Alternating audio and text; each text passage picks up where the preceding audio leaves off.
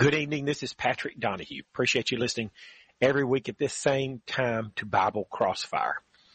We've been talking about the last two or three programs about if statements in the Bible, primarily in the New Testament. You know, the if statement, when you have the word if, it usually presents a condition. For example, the first one on my list tonight is Romans 6 verse 5. It says, for if we have been planted together in the likeness of his, res- of his death, we shall be also in the likeness of his resurrection. So the if statement says basically if you've been planted in something that looks like the death of Christ, then you, you, you'll be also in the likeness of his resurrection. In other words, you'll be resurrected like Jesus Christ was resurrected, which shows you've got to be planted and planted in a way that looks like his death in order to be resurrected, in order to be saved on the last day. Well, what is this talking about in Romans 6, 5 when it says you need to be planted together in the likeness of his death? Well, let's read the two verses before that to set the context. Romans 6, 3 through 4. Know you not that so many of us as were baptized into Jesus Christ were baptized into his death. Therefore we are buried with him by baptism into death that like as Christ was raised up from the dead by the glory of the Father, even so we also should walk in newness of life. So what is he talking about in this context? He's talking about baptism. He says you're buried with Christ in baptism. When somebody dies and we take them out to the graveyard, we bury them. Does that mean we sprinkle a little dirt on their head? Or does that mean, put, mean we put them all the way up under the ground? Well, we put them all the way up under the ground. We know what the word buried means. This says we're buried with Christ in baptism, so that's not going to mean we sprinkle a little water on their head. It's going to mean we put them all the way up under the water.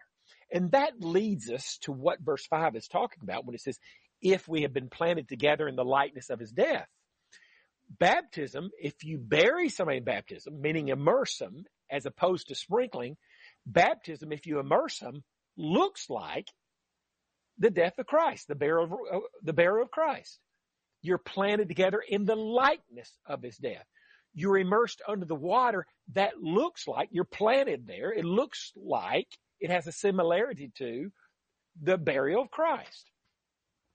So, so Romans 6, 5 is talking about baptism and how that it, it must be an immersion because it's supposed to look like the burial of Christ.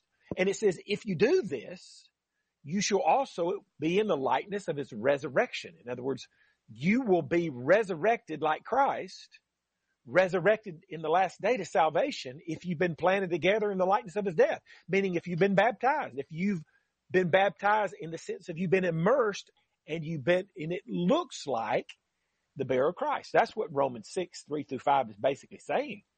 That you're baptized into Christ, which would mean that if you hadn't been baptized yet, you're not in Christ. Wouldn't that mean that? If you're baptized into Christ, like Romans 6, 3 says, that would mean if you haven't been baptized, you're not in Christ. And verse 5 says, if you've been planted together in the likeness of his death, we shall be also in the likeness of his resurrection, meaning you're not going to partake of the resurrection to salvation unless you've been planted in a way that looks like the burial of Christ, which he's just got through saying in verse 3 through 4. And it makes sense that he's talking about baptism. Of course, baptism, if it's immersion, sprinkling doesn't, but baptism, if it's immersion, does look like the burial of Christ. It is a likeness of the burial of Christ. And you're planted in that water. And it looks like the bear of Christ. And it says if you do that, you'll be resurrected like Christ was. Resurrected to salvation. Of course, this shows that you got to be baptized to be saved in the last day. There's no doubt about it. If you have a Bible question or comment, the number to call if you'd like to get on the air, the lines are wide open, is 877 655 6755. If you have a Bible question or comment, give us a call at 877 655 6755. And then how about in Romans 6 verse 8, we have another if statement. It says, now if we be dead with Christ, we believe that we shall also live with him. Well, what's the conditional statement? If you're dead with Christ, you'll live with him, meaning you'll be saved. But only if you're dead with Christ. What's that talking about? Well, I believe it's talking about, if you examine the whole context, it's talking about dying to sin, being separated from sin, repentance. Remember, Peter told believers in Acts 2.38, repent and be baptized for the remission of sins. So when you're baptized, you get the forgiveness of all your sins at that point, but only if you repent first. He didn't just say be baptized for the remission of sins. He said repent and be baptized for the remission of sins. Repentance means you're changing your mind about sin. You're committing to quit serving sin and start serving Christ. And then of course, God expects you after you're baptized to follow through on that commitment.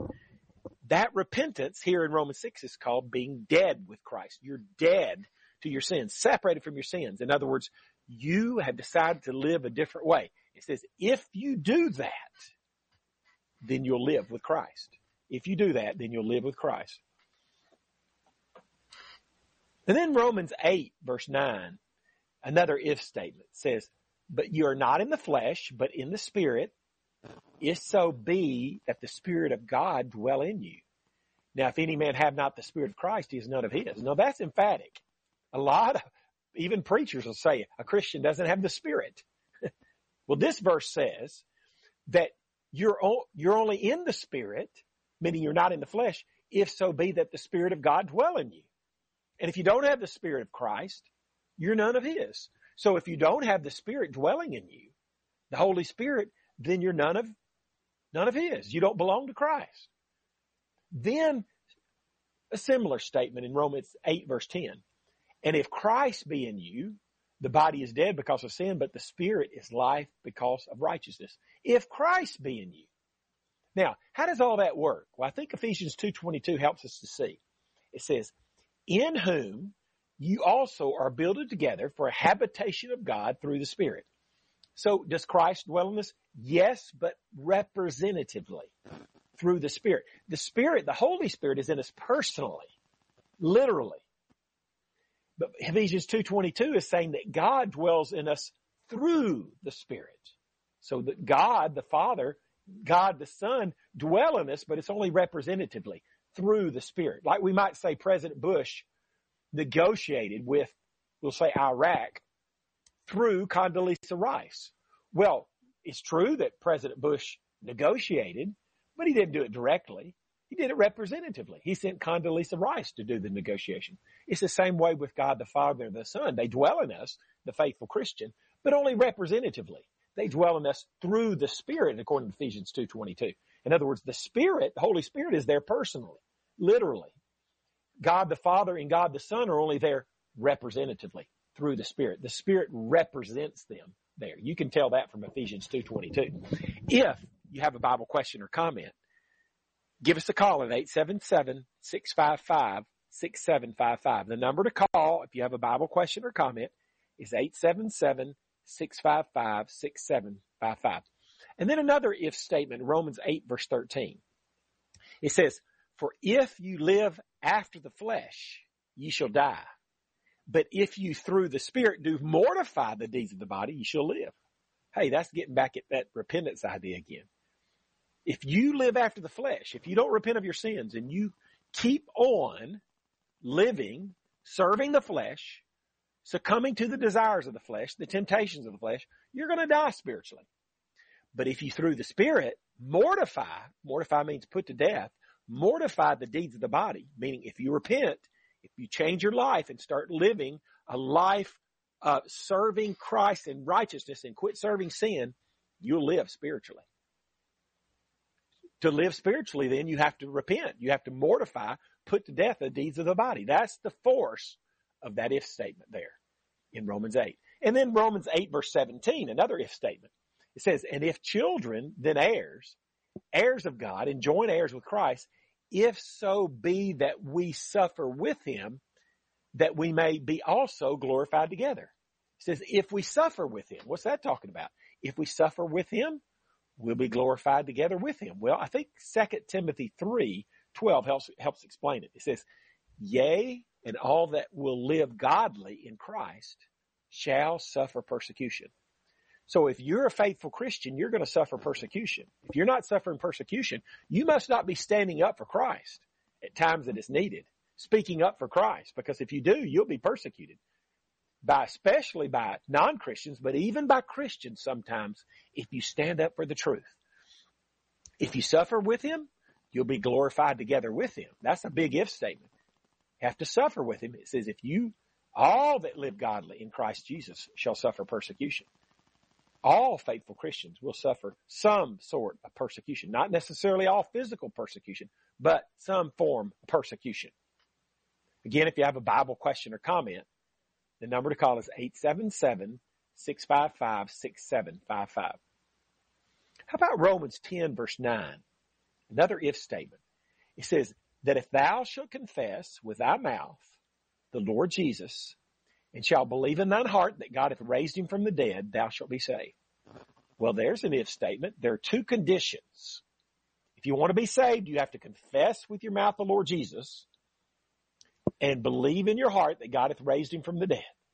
There's two conditions there. Some people say, well, all you got to do is believe in Jesus to be saved. No, that's not all you have to do. You have to believe in Jesus, but this verse says you got to confess him with your mouth and you got to believe that he was raised from the dead. You say, Pat, doesn't everybody believe in Jesus believe he was raised from the dead? No, not necessarily. Matter of fact, we have presidents of theological seminaries.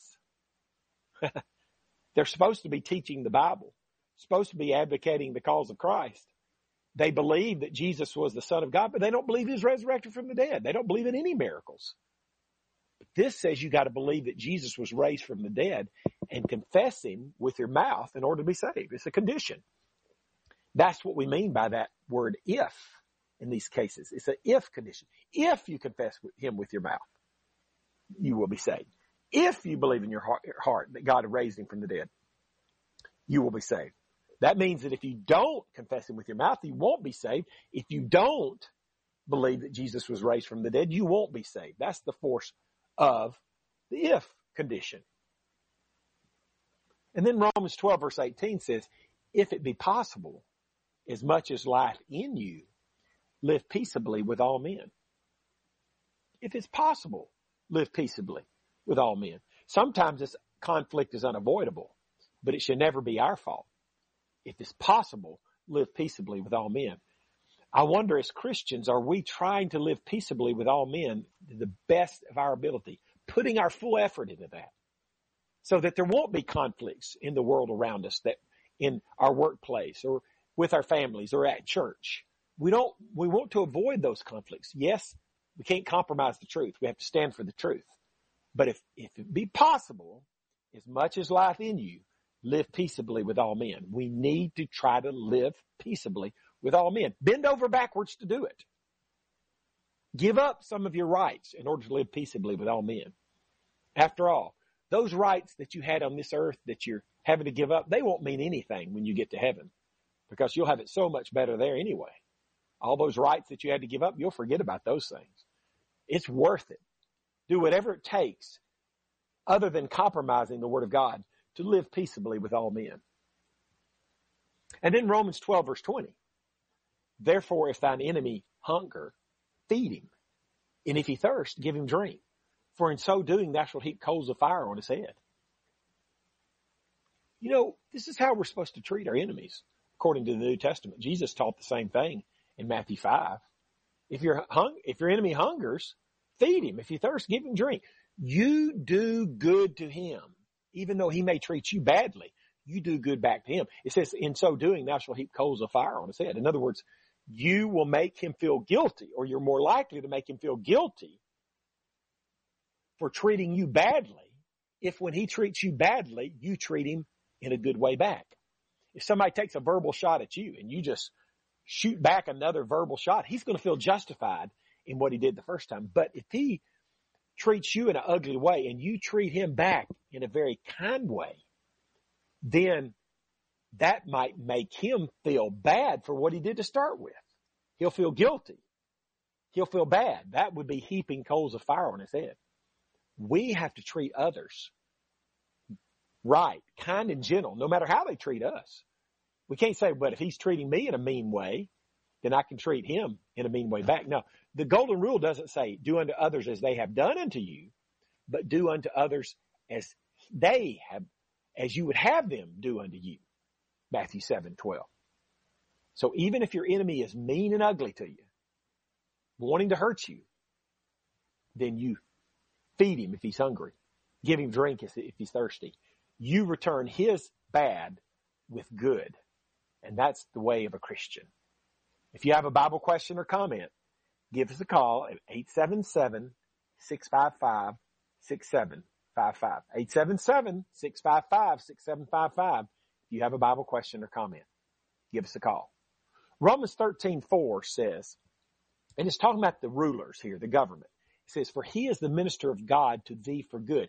But if, there's our word if, thou do that which is evil, be afraid. For he beareth not the sword in vain, for he is the minister of God, a revenger to execute wrath upon him that doeth evil. What is the point, what is one of the purposes of the government? According to this, is to punish evildoers. If you do that which is evil, you should be afraid of them because he does not bear the government. He does not bear the sword in vain. He's a minister of God, a revenger to execute wrath upon him that doeth evil. That's it, the point of the government or one of the points of the government is to punish the evildoers.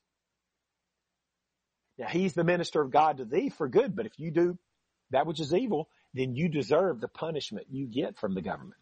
If you commit a crime, you deserve to go to jail is a simple way we could put it practically.